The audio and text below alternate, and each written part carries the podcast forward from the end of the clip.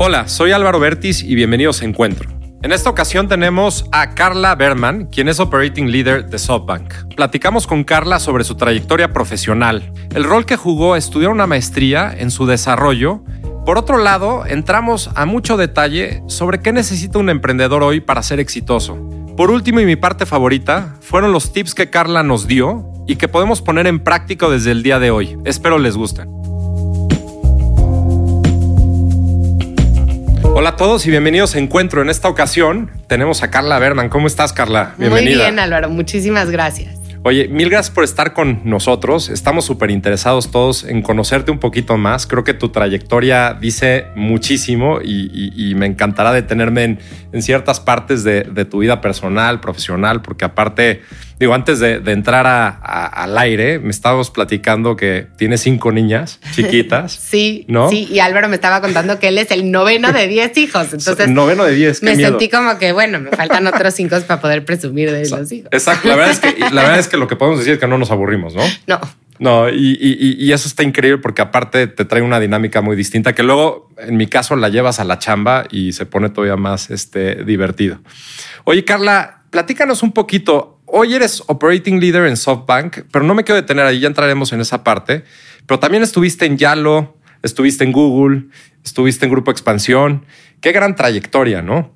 Algo que, que, empezaba a ver cuando, cuando leía tu, tu trayectoria súper rica, pensaba en cómo te ves hoy y compararlo con lo que creías que ibas a hacer antes, ¿no? Cuando eras niña, etcétera.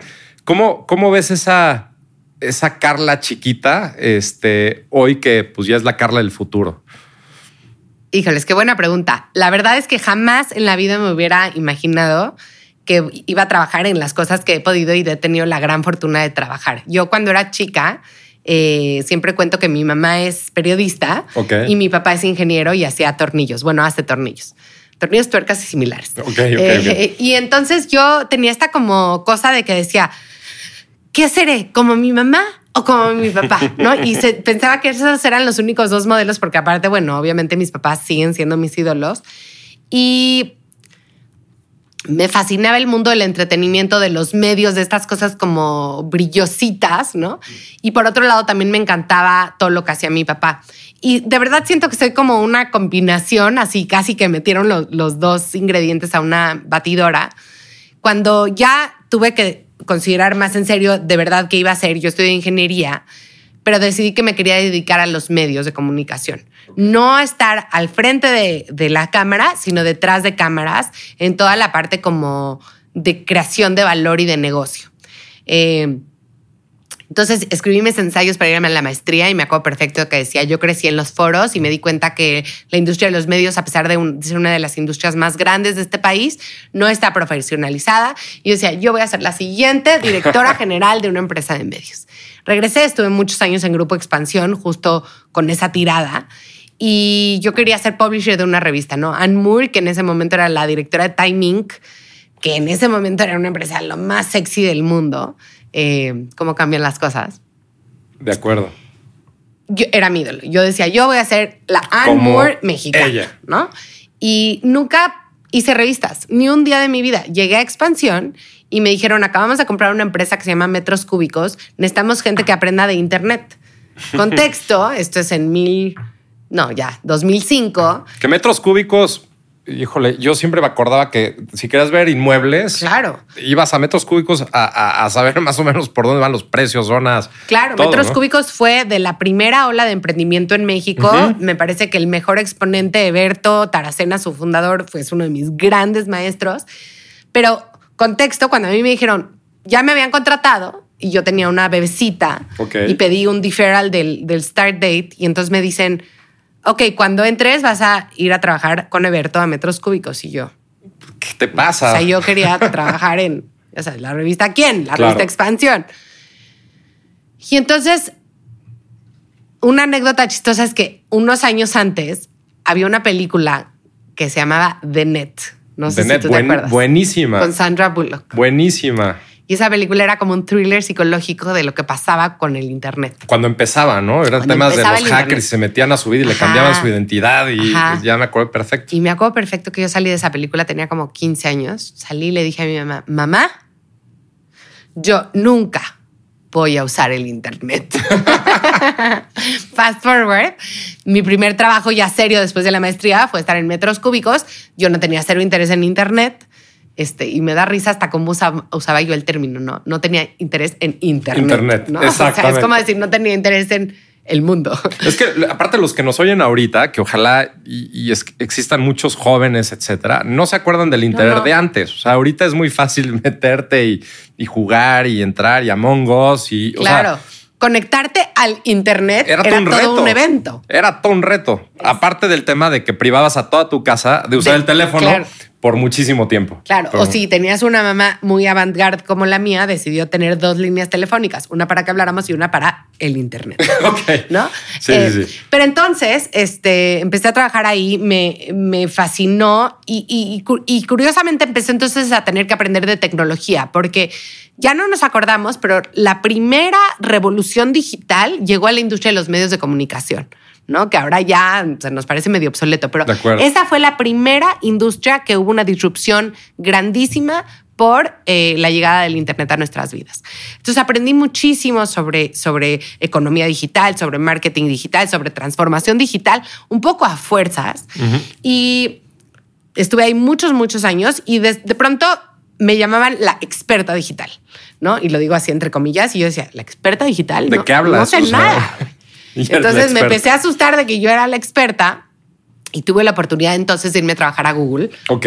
porque entonces quería hacerme experta, ¿no? Eh, lo que aprendí es que en este mundo no te puedes volver experta, pero puedes seguir aprendiendo todo el tiempo. Estuve en Google también muchos años, tanto en YouTube como en la parte eh, de los otros productos de Google. Y yo pensé que me iba a quedar ahí, ¿sabes? Estaba muy feliz, amo Google sin control, o sea, no vas a encontrar Fan, una persona fan, fan. fan de sus productos, fan de su filosofía, fan de su cultura organizacional, fan de sus oficinas que son las más bonitas que hay en el mundo, fan, fan, fan. Eh, y de pronto dije, ¿sabes qué? Ah, con esta ola de entrepreneurs en México, no quiero no ser parte. No sé si tengo yo la sangre para yo empezar algo de cero a mil, pero sé que hay mucho que yo aprendí que puedo ayudar a alguien. Entonces me fui a Yalo, que es un startup de comercio conversacional, Son los de WhatsApp, ¿no? Los que Exacto. te metes a WhatsApp y te contesta ya. Domino's un- Pizza, por ejemplo, o correcto. Aeroméxico. Exacto, hacemos, ha- hacen esa tecnología. Y si tú piensas todo lo que debería de estar pasando hoy en día en WhatsApp, es infinito. O sea, hoy en día mis hijas a mí me dicen, man, no me marques, escríbeme. Escríbeme. Y sin embargo, yo a mi banco le tengo que hablar por teléfono. Sí, mi increíble. banco cree que es más importante en mi vida que mis hijas. Porque me obliga a hablarles por teléfono. Cuando está- yo no les quiero hablar por teléfono ni a mis hijas. Bueno, yo a ellas sí, pero ellas a mí no. pero ni a mi esposo. ¿no? este, entonces, piensa todos los dolores que tenemos en un día y cómo sería tan fácil como escribirle a tu banco por WhatsApp. Se me olvidó mi tarjeta de crédito en el cajero. Cancélala. No te preocupes, va Sí. para allá. O escribirle a tu restaurante favorito, hazme una reservación. ¿No? En vez de meterte a su página, bajar su app. ¿Por No, qué? El ahorro en tiempo es infinito. Brutal, ¿no? Y así, o sea, mil. Quiero subir mi paquete de internet, quiero eh, hacer check-in, quiero devolver algo y entonces, o preguntar algo. Entonces, la verdad, la misión de la compañía me, me fascinaba, me fui a trabajar con ellos. Fue un viaje espectacular donde levantamos dos rondas de capital, ah, eh, subimos muchísimo la evaluación, cuatriplicamos las ventas. Fue un ride espectacular. Divertidísimo. Y ahí sí un poco, eh, sin que yo lo viera venir, ah, me busca la gente de SoftBank, ¿no? Qué increíble. Y contexto, mi esposo es, es, es un, un profesional de la industria de capital de riesgo Ok. De toda la vida y entonces yo siempre me burlaba de él, ¿no? Le decía, pues tú no trabajas. o sea, tú estás todo el día viendo presentaciones y corriendo eh, corridas en Excel, pero eso no es claro. trabajar. O sea, trabajar es estar en la trinchera y pelear. Remangarte las mangas, Remangarte. Y yo sentía que este- llegaba a la casa salpicada de sangre de la Claro, trinchera claro, y él estaba así, perfecto, ¿no?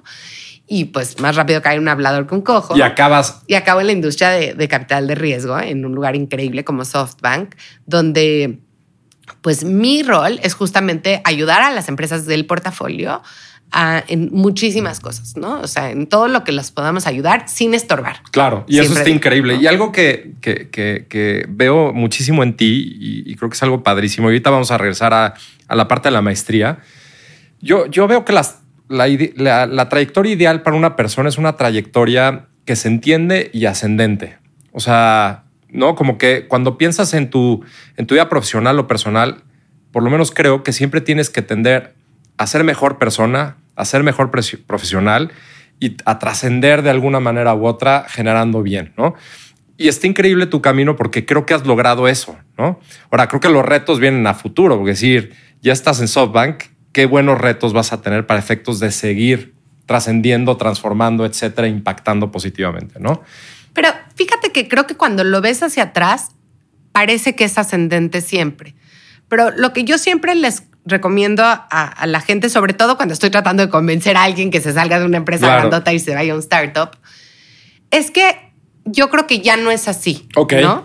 Y claro, viéndolo hacia atrás dices, ah, qué padre. Pero yo te puedo decir que cuando yo cambié un trabajo de expansión a Google, mi título bajó. O sea, yo era director, señora directora, con coche de la empresa, con asistente y con 40 personas que me reportaban. Y llegué a Google a hacer un, creo que se llamaba mi puesto Sector Lead, que no quiere decir nada, ¿no? Yo decía, ¿y eso cómo se traduce? ¿Qué significa? De una vertical con tres personas que me reportaban sin ningún beneficio, sin ningún asistente, sin... Entonces, claro, en retrospectiva se ve así, pero la verdad es que no fue así. Igual cuando me fui de Google a Yalo, chistosamente mucha gente me escribió y me decía, ay, que te entiendo perfecto que te bajaste del tren corporativo porque pues quieres estar más con tus hijas. Y, yo tú de qué hablas? Pero la gente lo veía como un downgrade, ¿no? Y creo que justo es porque las carreras hoy en día no son así, son como...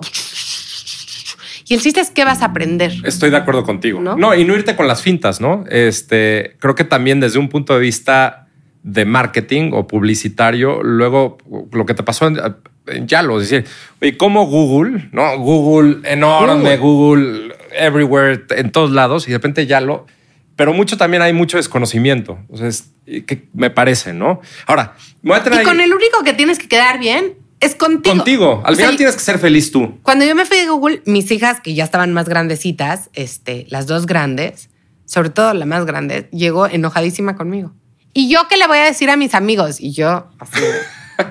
Ya no, trabaja mi mamá en Google. ¿Por qué hablas con tus amigos y no sí, trabaja tu mamá, no? Es impresionante. Los niños son como esponjas, ¿no? Este, te descuidas dos segundos y, llevan unas historias increíbles, tanto a la escuela y, a tu casa de regreso, ¿no? Qué miedo, ¿no? Este, no, en, ese sentido, ¿qué te, qué te orilló? Tienes un máster este, en negocios eh, por Harvard, ¿no? ¿Qué te, ¿Qué te hace de repente detenerte ¿no? En, tu carrera y decir, oye, quiero estudiar, quiero detenerme, quiero llenarme de conocimientos. ¿Qué fue lo que, lo que te hizo ir para allá? Y nos puedes platicar cómo se reflejó también eso cuando regresaste a, seguir tu carrera en México. Claro. Bueno, yo me fascina estudiar. Soy la más nerd del mundo. Liz, eh, que es la directora de marketing de aquí, siempre se burla de mí porque dice que la única que le gustaba ir a la escuela de las amigas es a mí. Eh, y sí, la verdad, yo era lo más nerd del mundo. O sea, disfruto muchísimo con mis hijas cada cosa que están viendo de, ya sabes, el fascismo. Y, Porque era muy nerd y me gusta muchísimo aprender. Em, y, la verdad es que siempre fue mi plan. O sea, yo siempre sabía que yo quería irme a hacer una maestría este, a una super universidad. Ni sabía bien por qué, pero sabía que quería. Em, y, y, en ese momento no me lo cuestioné mucho, ¿no? Trabajar en McKinsey, que es un lugar donde todo mundo se iba a hacer una maestría después de dos o tres años.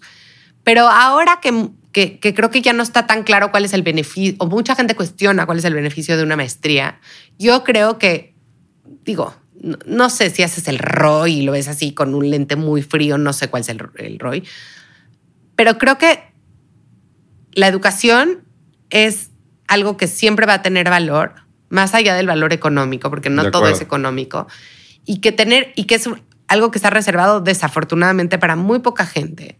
Y que si tienes la oportunidad y te gusta estudiar, porque, a ver, si nunca te gustó estudiar ni en la primaria, ¿a qué te vas a hacer una maestría? de acuerdo, ser infeliz. Qué dolor, ¿no? Claro. Pero si tienes la oportunidad y te gusta estudiar, dedicarte a ti misma dos años solo para tú crecer, Qué maravilla. me parece que es maravilloso. Eh, y que nunca te vas a arrepentir, ¿no? A mí en lo personal, además de para eso, sí creo que cuando vienes de una, ah, de una universidad muy prestigiosa, la gente te da oportunidades que no sé si te mereces, ¿eh? Ok, Este, o sea, yo llegué de la maestría y me dieron un equipo de cinco personas y yo así de, órale. no, no, no sé qué se hace. ¿Qué pasó mágicamente estos dos años? Este, de repente, ¿qué cambió en mí? Y, y sí te dan como un voto de confianza más en algunas ocasiones. Y luego, obviamente, tienes que llenar esos zapatos, ¿no? De O sea, acuerdo. na- a nadie le dejan los zapatos si no los llena, pero en mi caso sí creo que, que, que me ayudó mucho en ese sentido, pero, pero no lo hice por eso, lo hice porque de veras yo Querías, quería irme a estudiar. Y aprender y... Sí, y durante mucho tiempo jugué con la idea de, bueno, y si me tomo un sabático y me voy a hacer otra maestría o hago o estudio otra carrera o, y hasta la fecha, ¿no? Y algún día lo voy a hacer. Qué padre. No, y, y- y esto me recuerda mucho. Hace, hace poco estaba platicando con una analista de, de aquí de BlackRock y estaba en esta disyuntiva de la maestría, ¿no? O sea, es que unos me dicen que sí, otros me dicen que no. Le digo, en mi caso, yo lo que te puedo decir es, yo no veo el downside que tiene irte a estudiar. No veo ni uno. Sí veo mucho upside. En mi caso particular, que tuve la oportunidad también de irme de maestría, ¿Qué estudiaste? estudié una maestría en leyes y negocios Wow. en Chicago, en el Kellogg. Qué maravilla. Sí, padrísimo. Aparte me parece una combinación Increíble. Increíble. No, y, antes era abogado. Bueno, soy abogado, la verdad es que quiero, quiero mucho mi profesión, pero ya me moví ahora, estoy haciendo cosas muy distintas, ¿no? Y, y eso me lo permitió. Pero, pero el tema importante era, no hay downside. A mí en lo particular, aparte de aprender muchísimo, me rompió unos esquemas que trae de mi vida muy, muy, muy, muy, muy cuadrados, muy este, estructurados y de repente dije, wow, el mundo es mucho más Claro. de lo que creí entender. Y regresé mm, de alguna manera transformado en la manera que veía muchas de las cosas que me rodeaban. Y lo que dices creo que es bien importante. ¿Cuál es el downside? ¿No? Y, y creo que en muchas decisiones en la vida hacerte esa pregunta te clarifica mucho. Y yo siempre digo que yo estoy obsesionada con que voy a vivir 100 años, por lo menos. Híjole, yo también. Este, y si vamos a vivir 100 años bien vividos, que son dos años de tu vida y de estudiar. Claro. Y aparte son dos años de tu vida o uno o tres que te la vas a pasar bomba. Bueno. Vas a conocer gente nueva, conocimientos nuevos, te vas a exponer a un chorro de conocimientos. Yo soy igual que tú, me encanta leer, me encanta aprender, me encanta. Yo, yo la verdad es que lo, lo que siempre les digo a todos estos chavitos que llegan y me preguntan es, no lo dudes, hazlo. Y el que te diga que no, hay que entender las razones Claro. por las que te está diciendo que no. Claro. Porque seguramente habrá una. Pero muchas veces dicen cada quien habla como le va en la feria y, y, pues hay que tener cuidado con Yo eso. la razón que sí recomendaría para no irte a estudiar una maestría o no estudiar una maestría es si no te gusta estudiar. O sea, de verdad. Ah, bueno, Hay sí. gente que me dice, es que las clases no me gustaban. Bueno, ¿Te gustaba estudiar en algún momento de tu vida algo? No, la verdad me chocaba la escuela desde que tenía tres años. Ah, Dile, dile se bye llama Law School, Business. School. Exacto, no. Sí, no, no es party. Government School. No es, no es party all the time y, y- y vamos Party a todo. Network. No, no, pues no. Para eso hay otras cosas. Estoy 100% de acuerdo contigo. No, buenísimo, pero pues ya, ya saben, el tip es, si les gusta estudiar y se la quieren pasar bien aparte y quieren aprender, Y no, tienen, porque entiendo que es un gran privilegio que Correcto. no todo el mundo tiene acceso. Aunque, aunque vale la pena decir que creo que es mucho más accesible de lo que mucha gente cree. Y hay, y hay facilidades, digo, no me da orgullo decirlo, pero yo hace dos años acabé de pagar mi maestría. Yo no he acabado. Bueno, Lo yo ya acabé, pero mi esposo no. Pero está cañón, o sea, 100%. y sí, todos los meses, y, ay, híjole, y lo veo entre retrospectivo y valió la pena, Toda sin la duda, by far. Sí. Haciendo un cambio en la, en la plática, ¿no? Oportunidades en México. Estás en SoftBank, ¿no? Creo que, creo que algo que es increíble de la empresa que tú representas es las oportunidades que encuentra, cómo las, cómo las estudia, cómo las explora y cómo, cómo de alguna manera confía, ¿no? Porque también implica mucha confianza en un proyecto, en un plan, etcétera. México, ¿cómo entra en la, en la ecuación de SoftBank? Bueno, México entra en la ecuación de Latinoamérica primero. Eh, lo que SoftBank se dio cuenta, y esto es mucho antes de mi tiempo aquí, es que Latinoamérica era una de las regiones donde menos flujo de capital para startups había. Y la tesis de inversión es, a ver, es una región gigantesca, ¿no? Con muchos problemas que resolver. y no han salido grandes startups de aquí. Y la hipótesis era, seguramente es porque no han tenido el capital para crecer. Y la verdad es que hicieron un deployment de capital muy importante hacia la región, donde primero se comprometieron 5 eh, billones de dólares, que era más de lo que jamás se había visto en la región. Y empezaron entonces a surgir esos emprendedores. Entonces la hipótesis se validó. Realmente no es que no hubiera emprendedores, no, es que no hubiera oportunidades, no había, capital. Entonces un chavo que a lo mejor estaba, era extraordinariamente preparado y veía las oportunidades, decía, a ver, tengo la, la disyuntiva de me voy a trabajar una consultora donde me van a pagar súper bien, voy a aprender mucho, me voy a divertir mucho, o me voy a fundar un startup que ya sé que casi está destinada al fracaso, porque además los mejores em, emprendedores son los más inteligentes, entienden perfecto que se necesita capital para crecer. Claro. El momento que hubo capital, creo que mucha de esa gente que tenía muchas opciones muy seguras y muy atractivas para trabajar, decidió eh, fundar una empresa o trabajar para un startup. Y entonces hoy vemos empresas que realmente han transformado la manera en la que los latinoamericanos, latinoamericanos vivimos. Y no lo digo eh, de dientes para afuera. De acuerdo. O sea, yo creo que si tú piensas, por ejemplo, que tú eras un doctor y que querías remodelar tu consultorio y comprar nuevas... Eh, sí, el, reclinable. Sí, el este reclinable o, un aparato para hacer ultrasonido en, tu, en, tu, consultorio y tenías una práctica eh, exitosa. Y tú ibas con un banco a pedirle una línea de crédito de capital de trabajo que todos los negocios, por cierto, necesitan. Lo más seguro es que te iban a decir no. Sí, claro. ¿no? Entonces, confío, eh, abre oportunidades a que cualquier profesionista, profesional pequeño, negocio pequeño o negocio mediano pueda tener acceso a capital. Claro. ¿no? Kavak, el, no sé qué porcentaje, pero un porcentaje alto de los carros que se compran en Kavak es gente que es la primera vez que compra un carro. ¿No? Sí, le das acceso a una oportunidad a mucha gente que antes no tenía ese mismo camino abierto, ¿no? Rappi, Rappi es uno de los mayores empleadores de freelancers, de jóvenes que a lo mejor su primer trabajo para obtener experiencia va a ser ser Rappi tendero y que con eso pueden seguir pagando sus estudios, eh, que de otra manera igual no podrían conseguir una, una, una cosa con tanta flexibilidad.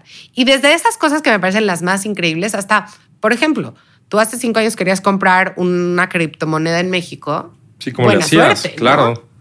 Hoy en día abres una cuenta en Bitso en 10 minutos y, lo tienes. Entonces, sí creo que cuando hay capital empiezan a surgir nuevas oportunidades, algunas muy divertidas, algunas muy útiles, algunas más sexys que otras. Y México es uno de los países donde menos cambian las empresas que son las top empresas. Estoy de acuerdo, están posicionadas ahí como para siempre, ¿no? Y son empresas que si, mañana hizo un marciano y, ve la lista, igual le diría, no sé si estoy en el 2020 o en 1990. Que me encanta ese ejemplo, el del marciano, ¿no? Nos da una perspectiva enorme para decir, oye, ¿cómo nos vería alguien que acaba de aterrizar en este planeta, en México hoy, comparación con todo. Y eso que acabas de decir creo que es sumamente cierto. Y ojo, no es culpa de las empresas, porque luego le queremos echar la culpa a las empresas. Oye, si tú eres bimbo y haces un trabajo extraordinario, qué bueno que seas la tercera y siguen entregando y siguen teniendo la respuesta y siguen tal. Claro. Pues, pero en Estados Unidos las empresas más grandes son las que tienen base tecnológica, ¿no? Y yo creo que eso va a empezar a pasar y no pasaba porque no había suficiente capital. Entonces, creo que lo que ve SoftBank en México y en América Latina es una enorme oportunidad de transformar la región a través de emprendimientos de base tecnológica. Eh, y a mí es lo que más me emociona de trabajar aquí. Es, la verdad es que, es increíble. Y algo que, es impresionante saber es que, como tú dices, una vez que resuelves el tema del capital, las ideas empiezan a surgir, ¿no? Al punto de que México, si no me equivoco, y corrígeme si estoy mal, es el número uno en creación de unicornios este, en la región, en Latinoamérica. No, es, Brasil, pero el segundo es México. Ok. Pero lo interesante de México, me parece, no sé si te acuerdas, yo creo que más o menos somos de la misma edad. Ajá. Cuando éramos chicos nosotros, cualquier cantante que cantara en español tenía que pasar por México para hacerla en grande. ¿No? Ah, venían, venían a hacer su tierra. Alejandro Sanz, Ricardo Montaner, Miguel Bosé, etcétera. Sí, de acuerdo. No podía ser grande en la música sin ser grande en México. Decían, nadie es profeta en su tierra. Entonces tenían que venir a México a hacer su carrera. Y yo creo que un poco en Hispanoamérica pasa lo mismo con las startups. Hay muchas startups que no nacieron en México, como Rappi, por ejemplo, De acuerdo. pero que México se vuelve un mercado súper relevante y súper importante para ellos. Entonces, también eso lo que ha hecho es que la comunidad de emprendedores de México es una torre de Babel maravillosa, donde estamos teniendo gente de todos lados del mundo, muy sobreindexados, gente de América Latina, pero también gente de otros países que no son eh, latinoamericanos, Claro. que vien- vienen aquí porque ven el enorme mercado, las enormes oportunidades, eh, y, y eso también ha hecho un ecosistema mucho más dinámico.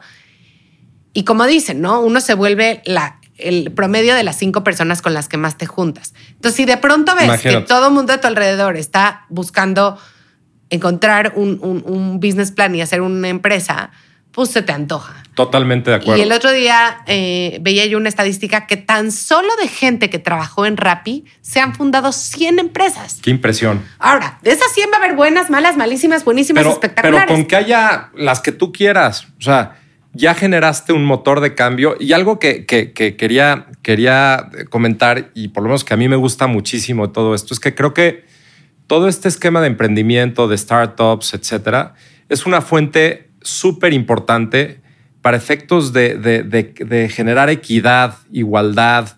Este, en el mundo financiero que me toca trabajar este, a mí, es una, una manera en que democratizas las inversiones. Y, a la vez que, que- que democratizas las inversiones, el sector financiero, etcétera, la gente empieza a tener un motor de cambio que les genera bien, que creo que es, es parecido a lo que tú estás comentando, ¿no? El ecosistema cambia para bien, que al final creo que pues, es a lo que todo mundo otra vez creo que tenemos que tender, ¿no? Claro, y lo que dices de las inversiones, o sea, eh, sí, eh, hay tantos temas que resolver. Creo que en México menos del, y seguro tú sabes esto mucho mejor que yo, pero creo que menos del 2% de las, de las personas tienen una cuenta de inversión. Sí, es, es, es poquitito. Y, y- y todavía más grave. O sea, si entras, vamos a pensar, la inversión pensando que, que es un, un grado como de, de sofisticación financiera, nivel, vamos a decir nivel 2 en vez de nivel 1. Si tú piensas en cuentas de ahorro, pues están muy por debajo del 70%, por ejemplo, cuentas de cheques, etcétera. La gente hoy sigue, sigue guardando su dinero abajo del colchón. Hace poquito salió la encuesta de inclusión financiera, ¿no? Y era impresionante que a raíz de la pandemia, la gente prefirió el manejo de efectivo, ¿no? Que, que tener su dinero guardado en una cuenta y, y hacer uso de su tarjeta de débito y pues ya ni se diga de cosas un poquito más sofisticadas, ¿no? Entonces hay una gran, gran oportunidad, pero ¿qué pasa lo que tú dices? O sea, tenemos, tenemos una, una disparidad muy importante en términos de acceso que yo creo en lo personal y como mucho seguramente tú también, que si no lo haces de manera digital, de manera escalable, no, no hay manera de, llegar a toda esa gente que hoy quiere una oportunidad de ese, de ese tipo, ¿no? Y ahí creo que, creo que es donde casas lo que tú comentas relacionado con SoftBank y la visión que tienes sobre las oportunidades con casuísticas muy particulares de los países en los que está este, presente, ¿no? Claro, y digo, más que SoftBank, porque sí, aquí creo que todo el crédito se lo merecen los emprendedores. Claro. Nosotros lo único que hacemos es ver quién tiene una buena idea y no una buena idea, un- un- un- una buena empresa en una etapa de crecimiento y fondearla. Eh, pero, o sea, ahorita que yo estoy oyéndote y esto me pasa todos los días, digo, "Ah, ahí hay una super oportunidad de negocios, ¿no? Y como que casi, casi claro, me dan ganas de renunciar a ver, ya, eh, eh, ¿no? Y ir a eh, hacerlo. Y así hay tantas. Te doy, te doy otra, eh, eh, otro dato que me pareció espectacular el otro día. La cadena más grande de, de ropa, eh, de apparel en México es Inditex. ¿no? Son los de Zara. No tienen, no tienen presencia en los 31 estados. Es increíble. O sea, quiere decir que hay estados de la República que tú no te puedes ir a comprar algo de la cadena más grande de ropa en México. Entonces, imagínate las oportunidades que eso abre. Y te digo, unas son como, obviamente, mucho más socialmente responsables. y así, pero, Sí, otras, O sea, si ah. tú eres una chava en Colima, estoy inventando, a lo mejor en Colima sí está lleno de Zara. Sí, claro, claro, claro. Si eres una chava en Colima y te quieres vestir padre, porque todas nos queremos vestir padre, no tienes opciones. Entonces, ahí hay otra oportunidad. Totalmente. ¿no? No, y, y- y tienes toda la razón. O sea, el- digo, de repente, como que pienso, pienso eso y digo, pero ¿por qué no se me ocurre a mí, no? La siguiente gran oportunidad. Claro. Y ahí, y ahí te pones, te pones a pensar en varias cosas. Una de las preguntas que tengo es: como emprendedor, vamos, ya, ya platicamos un poquito desde el lado del capital, ¿no? Desde el lado del emprendedor, ¿dónde está México? O sea, México, ¿crees que ya está en un buen, en un buen posicionamiento relacionado con la creación de estos emprendedores a raíz de la educación, a raíz del, del ecosistema, del ambiente en el que crecemos, etcétera? Yo creo que sí, yo creo que tenemos emprendedores ya eh, muy maduros, muy bien preparados, con negocios muy sofisticados y que los operan muy bien y que ya son también como un poco rockstars, ¿no? Sí. Y entonces ahí cuando ya dices, ay, los chavos ya quieren ser como este emprendedor o como este emprendedor, yo creo que es, es, un, es un, buen momento. Eh, yo lo veo, digo, mi muestra de uno, ¿no? Pero yo veo en mis hijas y, todas estas cosas que han pasado, los unicornios, este, Shark Tank, claro. Eh, que, que, se vuelve más accesible entender el lenguaje de, de, los emprendedores, que incluso en las escuelas ahora les enseñan a pichar, ¿no? Sí, ¿qué eh, tal? Y, y, yo creo que eso hace, y aparte, ser emprendedor es importante, no es solo ser emprendedor for profit, ¿no? O sea, las mejores ONGs son emprendimientos sociales ¿no? Tener el mindset de un emprendedor te sirve en cualquier ámbito. Totalmente de acuerdo. Me acuerdo alguna vez en, la maestría eh, nos vino a dar una, vimos un caso de, no sé si, si has oído de estos artistas que se llaman Cristo y Jean-Claude. Sí, claro, sí, sí, sí, que, sí, Que se acaba de morir Cristo, ¿no? Que sí, envolvían el Reichstag. Sí, El, el, arco del triunfo en... Ajá. Y, y era en la clase de emprendimiento. Ok.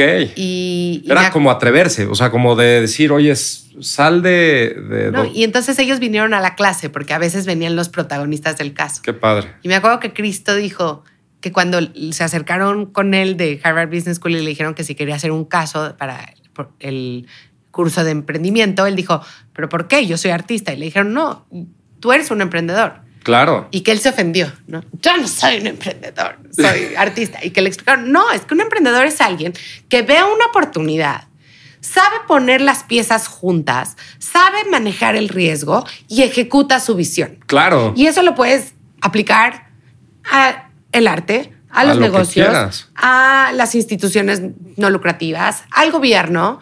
Eh, entonces creo que los, o sea, creo que el hecho de que haya emprendedores en todos los ámbitos de la sociedad, a la educación, nos sirve a todos, ¿no? Totalmente. Algo que, que, que, decía nuestro director general Larry Fink en una de las cartas que escribe a los CEOs era que, que el emprendimiento y las startups que posiblemente vayamos a ver en el futuro como muy exitosas, por ejemplo, van a estar muy ligadas a la parte de sostenibilidad. Es decir, es un área que todavía tiene muchísimo por hacerse sobre todo en el enlace tecnológico y en el enlace del resultado que sea sostenible, ¿no?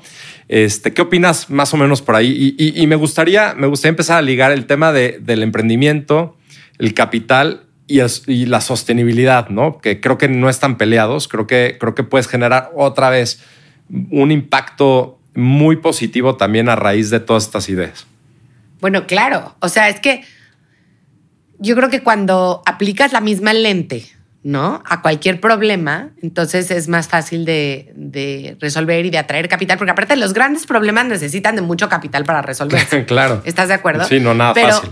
Entonces, si aplicas como el mismo, el mismo lente de profesionalizar todo lo que tiene que ver con sostenibilidad, eh, creo, que, creo que sin duda habría muchísimos beneficios, ¿no? Total, totalmente.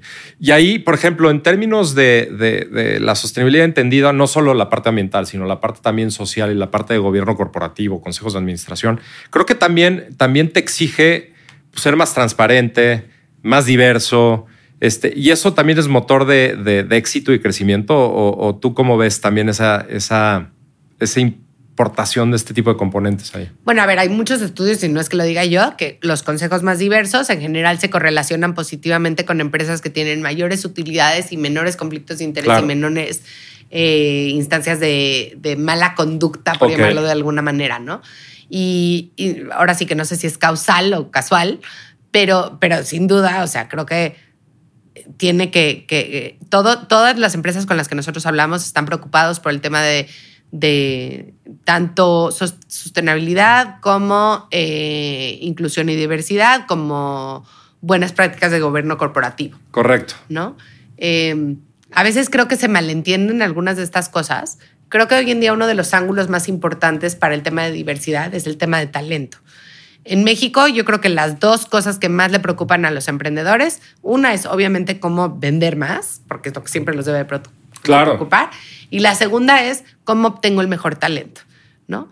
Y cuando tú abres al 100% de la población, eh, y no solamente como un prototipo de lo que tú crees que es el talento, pues puedes tener eh, un pool mucho más grande de talento, ¿no? Entonces sí creo que es muy importante.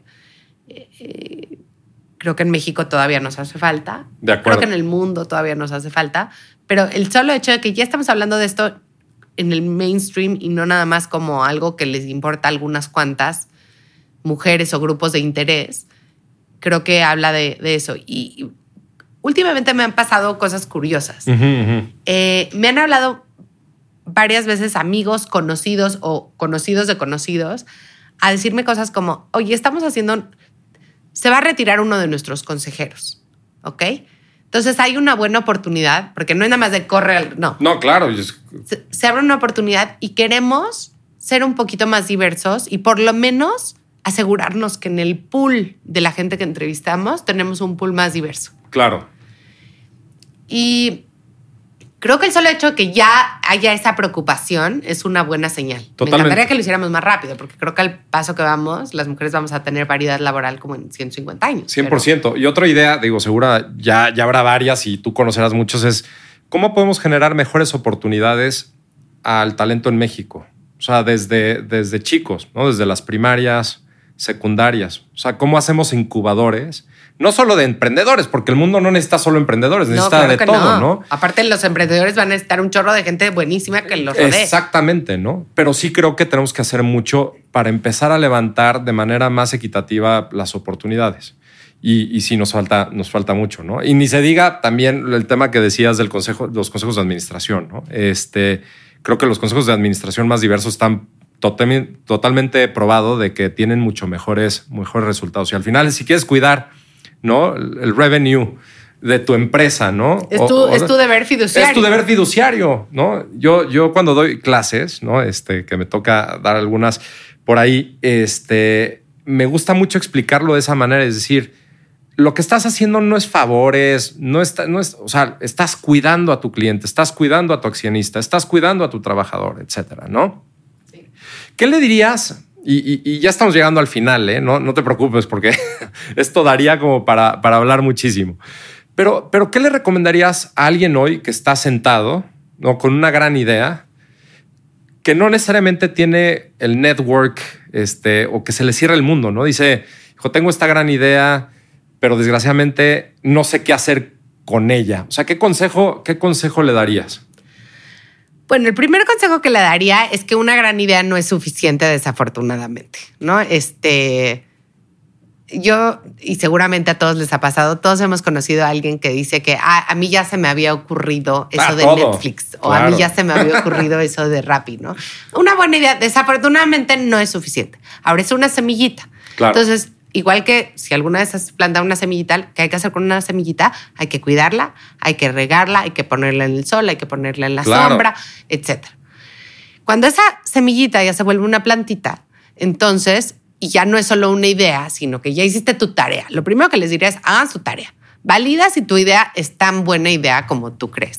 Si tienes el tamaño de mercado adecuado, si alguien lo está haciendo en otros países y cómo les ha ido y cuáles son los retos, cuáles son eh, las variables de éxito de una empresa que se parece a esa, porque además, pues en el mundo los patrones nos dicen algo, ¿no? Entonces siempre hay algo que hoy todos hablamos de el Uber de las clases, el Uber de los salones. Ok, entonces si vas a hacer el Uber de los mapas, el Uber de los jardineros, pues tienes que entender cuál es el modelo de negocio de Uber, cuáles son las variables críticas de éxito para ver si aplican. Ya que hiciste tu tarea, creo que lo primero que hay que hacer es pues írsela a platicar a gente, ¿no? Claro. Eh, a mí me llama mucho la atención que de pronto gente llega y me, me dice, oye, tengo una súper idea y me gustaría que me dieras tu opinión con mucho gusto. Pero, ¿y cómo sé que no me la vas a robar? No, pues no, no sabes La neta, la neta, la neta, No la neta, no sabes, pero pues yo no me dedico a eso. Pero aparte, ¿qué crees? Una buena idea sin ejecución. No sirve. O sea, al No final sirve. queda en una idea. Entonces, sí platicar con gente, obviamente, de tu confianza. Y hoy en día creo que hay, un, hay muchísimas oportunidades donde no dependen de tu network, ¿no? O sea, ya no es como, ay, no pertenezco al club de Toby. Oye, entonces, ¿qué no conozco a fulanito de tal y, y Hay muchas aceleradoras que las convocatorias son abiertas, ¿no? 500 Startups, Y Combinator, Google Launchpad. Ok. eh, había unas antes en el Instituto del Emprendedor que creo que ya no existen. Pero hay, Muchísimas. bueno, o sea, muchísimas, ¿no? WeWork creo que también tiene una. Entonces, ahí sí es, a ver, igual, hacer tu tarea, ver cuáles son las convocatorias, ir, eh, ir a estos meetups de, de- de founders y poco a poco irte conectando en, en el ecosistema y para tener mentores y poder hacer un prototipo. Hay muchas incubadoras en las escuelas, muchas de ellas ni siquiera tienes que haber ido a esa escuela. Creo que, por ejemplo, la incubadora del TEC no necesitas ser un alumno del TEC para estar en la incubadora del TEC. y ahí vas a encontrar a alguien que, que, se, que te complemente, ¿no? Porque para un negocio eh, dicen que se necesita para un startup las tres Hs. ¿Cuáles son esas tres Hs? El hacker, ok. el hustler y el hipster. Está ¿no? buenísimo. Entonces el hacker es el que va a programar eso que tú te imaginas y lo va a hacer que funcione. De acuerdo. El hustler es ese que le va a encontrar cómo sacarle valor económico a eso, ¿no? De acuerdo. Oye, ¿le cobramos al usuario o le cobramos publicidad? O sea, al final es tienes que medio monetizarlo, ¿no? Exacto, es el que De va a aprender a monetizar. Y el hipster es el que le va a dar como la envoltura para que pues, todos lo queramos usar y sea fácil de usar y tenga usabilidad, etc. Ok, está Entonces tú tienes que definir, muy poca gente es el hacker, el hustler y el hipster al mismo tiempo. Entonces, primero tienes que entender quién eres tú y luego irte a buscar a tu hacker y a tu hipster o a tu hustler y a tu hipster. Está buenísimo, pero, pero mucho como un teamwork, ¿no? Decir, o sea, no es... No es, raro el founder que es el solito contra el mundo. Exactamente. Sí hay, pero es raro. Pero es raro. Oye, entonces, por lo que te estoy entendiendo, o sea, si tienes una idea, tienes las ganas, etcétera, pretextos no hay. O sea, hay muchísimas, muchísimas aceleradoras, etcétera, que están esperando una idea para efectos de, de- de- de entretenerla y ver si tiene posibilidades. Oye, buenísimos tips. Pero no solo la Ah. idea, acuérdate. Sí, la no. idea más hacer la tarea. Ah, claro. Idea más tarea. Totalmente de acuerdo. Si no queda en una idea. Sí. Estamos llegando ya al final de- del Te, episodio. te voy a dar un ejemplo. Sí, ¿eh? claro. Sí, sí, sí. Yo, yo tengo una súper buena idea desde hace muchos años. yo pierdo todo. Ok. O sea, pero pierdo todo, todo, todo, todo. Ya, ya, ya, ya. Y entonces siempre he dicho, debería de existir. Bueno, ya ahorita El los hay tax, con los tags, ¿no? sí, claro. Pero, o sea, yo desde toda la vida decía, ay, debería existir un Google para el mundo real. Así de dónde dejé mis llaves, dónde dejé las de estas. yo tendría que comprar tantos tags que no me alcanzaría. buenísimo. Pero a lo que voy es, las ideas no valen, no sirven. Es idea más tarea. Totalmente de acuerdo. No, y, y- y tienes toda la razón, ¿eh? Ya, ya voy a dejar de decir, ah, es que a mí se me, hubiera ocurrido, se me había ocurrido. Sí, Ah, a ti y a 100 más, ¿no? Sí, de Yabus, ¿no? Este, totalmente. Llegando al final del episodio, siempre algo que, que preguntamos a la gente que invitamos, ¿no? Y, y- y sobre todo, ahora que platico contigo, me va a encantar este, escucharte, es, ¿qué reflexión nos quieres dejar? O sea, la gente que te está oyendo ahorita, dices, yo quiero impactar positivamente a alguien. Yo quiero dejarle algo. Ay, es que es muy pretencioso, ¿no, es, muy pretencioso, pero creo que has causado ya seguramente muchísimos positivos, impactos positivos, y estoy hablando al revés, este, en la gente que nos escucha, pero hay algo, hay algo más que, que te gustaría dejar ahí, una, una semillita que te gustaría que, que germine. Pues mira, eh, yo creo que sí hablar de que México es un país de verdad lleno de oportunidades, con un ecosistema súper interesante eh, a nivel emprendedores. Y claro que a veces hay topecitos en el camino, pero creo que tenemos que ver eso, el, el, eh, como hacer tantito zoom out y ver todas las oportunidades que sí hay. Creo Claro. que a veces nos enganchamos mucho en todo lo que está mal, ¿no? Y el otro día leí, una, un- leí un artículo de que los optimistas viven más que los pesimistas. Claro. O sea, científicamente. Entonces, la verdad, de- o sea, ya tenemos que dejar de quejarnos.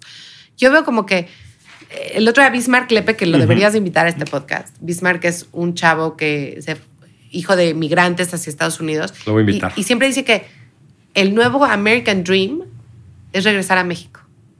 Qué grueso, ¿no? Oye, me acuerdo, ya, perdón, porque ya, ya me, enganché con esto que se hace padrísimo lo que, lo que nos estás dejando. Yo me acuerdo que, que algo que decía o que dice mucho mi mamá este, es, oye, los momentos malos llegan solos. O sea, no necesitas buscarlos. Entonces, ¿por qué le haces tanto challenges a los momentos buenos? ¿No? Qué bonito. Y tiene toda la razón y me acordé muchísimo ahorita que mencionabas eso, ¿no? México también es eso. Claro. México también es eso. Oye, mil, mil gracias por estar con nosotros. Me encantó platicar contigo y espero que, vengas muchas veces más y, felicidades por todo lo que has logrado. La verdad es que tanto como mamá como profesional, qué bruto, eres una rockstar. Ay, no, muchas gracias. Este, y gracias por una plática tan rica. No, muchísimas gracias. Bye.